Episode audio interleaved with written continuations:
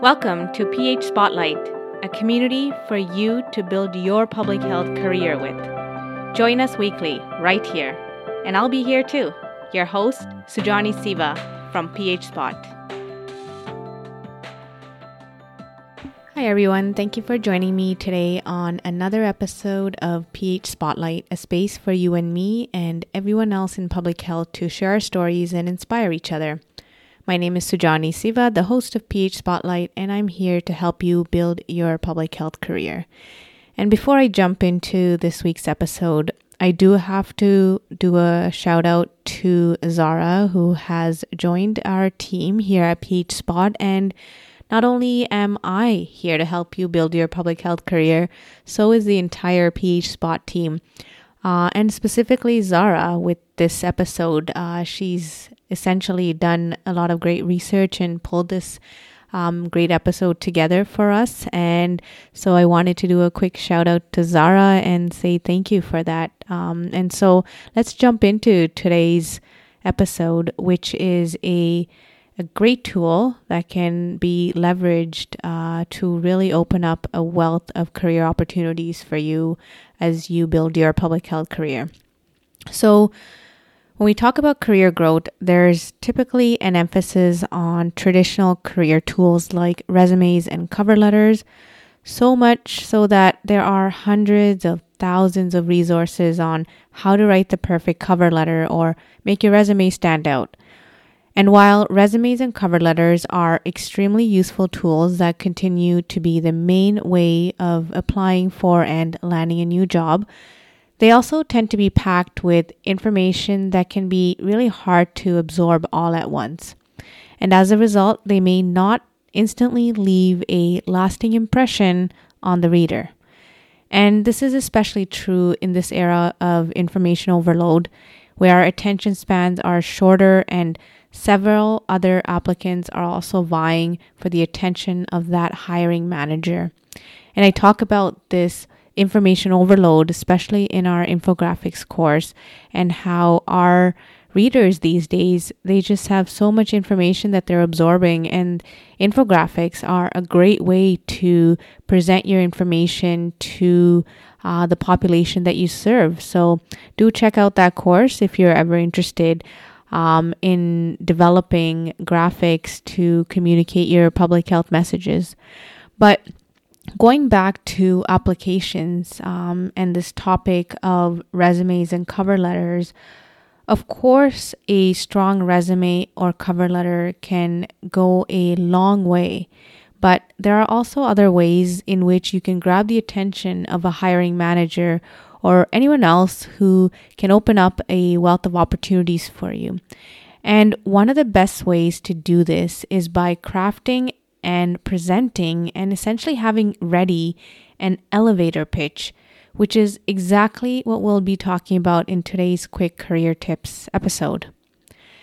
And so, you know, I don't want you to think about um, this this word elevator pitch in the context of entrepreneurship because I don't know about you, but when I was first introduced to the term pitch, it was in the context of entrepreneurship. And if you're like me, you probably envisioned a big, fancy boardroom where an entrepreneur stands up in front of several potential investors trying to persuade them to invest in a new business opportunity. Of course, that's definitely one way pitches are used, but the reality is that the art of pitching isn't just confined to a boardroom or even to the world of business. It's actually applicable to all careers and industries, including public health. So, to quickly sum up what an elevator pitch is, it's essentially a 30 to 60 second speech that tells people who you are, what it is that you do, and why they should remember you and consider you for that role or opportunity. And so, just like a business person pitches an idea worth investing in, professionals like us can leverage the elevator pitch to convince an employer that they are the best person for the job. And you can use your pitch to answer the timeless question of, Tell me about yourself at the interview or even as the opening few lines of your cover letter.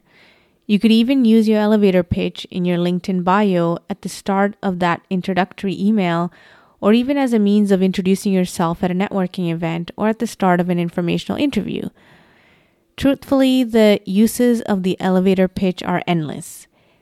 If done right and authentically, the elevator pitch can help you make a genuine impression on others and open up a wealth of opportunities and connections that you may have never imagined were possible. And of course, it's not always easy to talk to strangers about yourself and directly ask them for something, especially if you're intimidated by the position or power they hold. But the way you can get a handle on these worries and feel more confident in asking for what you want is by putting time and effort into pitching, um, sorry, into perfecting your pitch.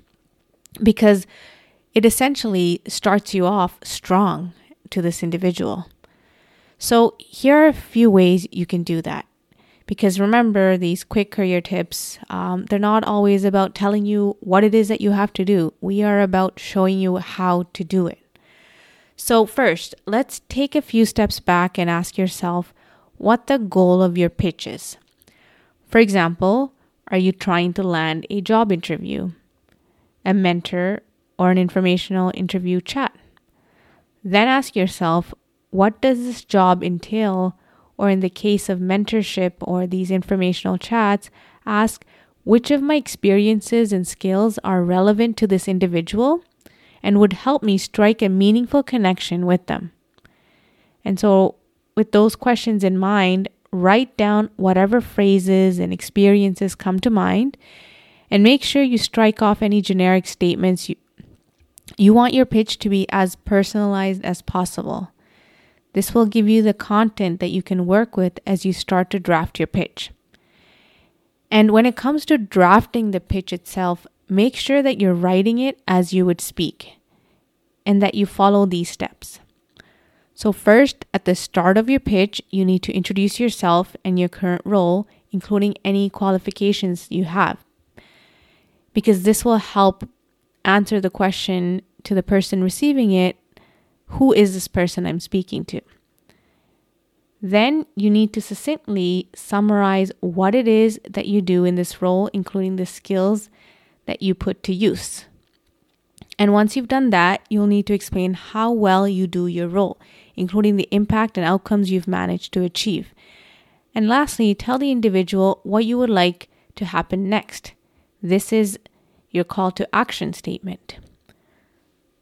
So, for example, if I was a health promoter looking for a new job in the public health space, my elevator pitch may go something like this Hi there, my name is Sujani. I'm a health promoter who holds an MPH degree with a specialization in health promotion. I've been privileged to develop and deliver health programming to close to 4,000 individuals of varying ages, ethnicities, and socioeconomic backgrounds over the past six years. In the past year alone, I've helped increase program uptake by 30% by adapting our community health centers programming to meet the unique needs of our target population. I'd love the opportunity to speak with you about the ways in which I can help your organization do the same.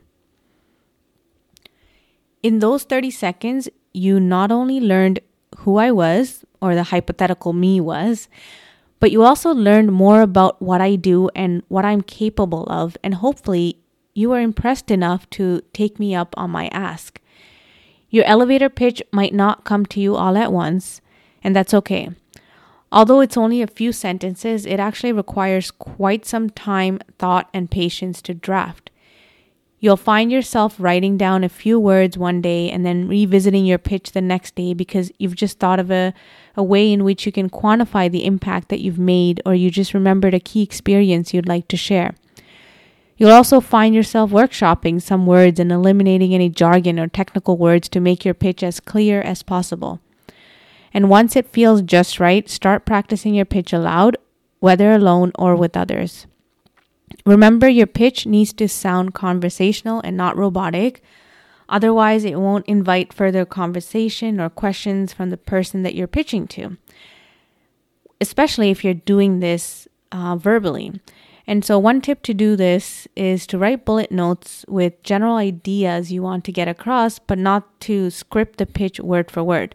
The point of the elevator pitch, after all, is to invite further questions about yourself. So, prepare yourself for that as well. And most importantly, if you're going to be delivering your pitch verbally, as I said, then it's really important that you stand confidently and avoid any body language that might suggest otherwise. Your words are telling the story of you, and your body language helps complete that story and truly bring it to life. This will especially be the case as in person conferences and networking opportunities resume, so it's never too late to start practicing.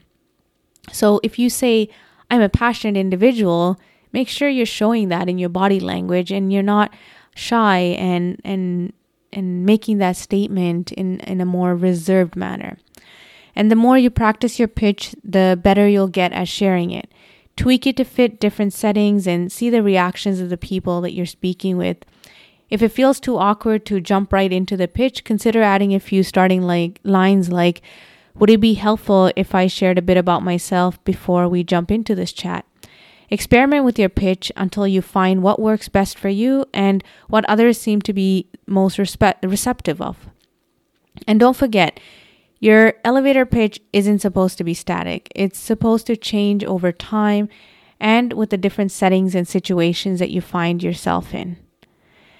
And as I mentioned earlier, if you end up using this elevator pitch as the starting point of your cover letter or um, as the intro of your LinkedIn profile, obviously you will be crafting this elevator pitch in a manner that is read.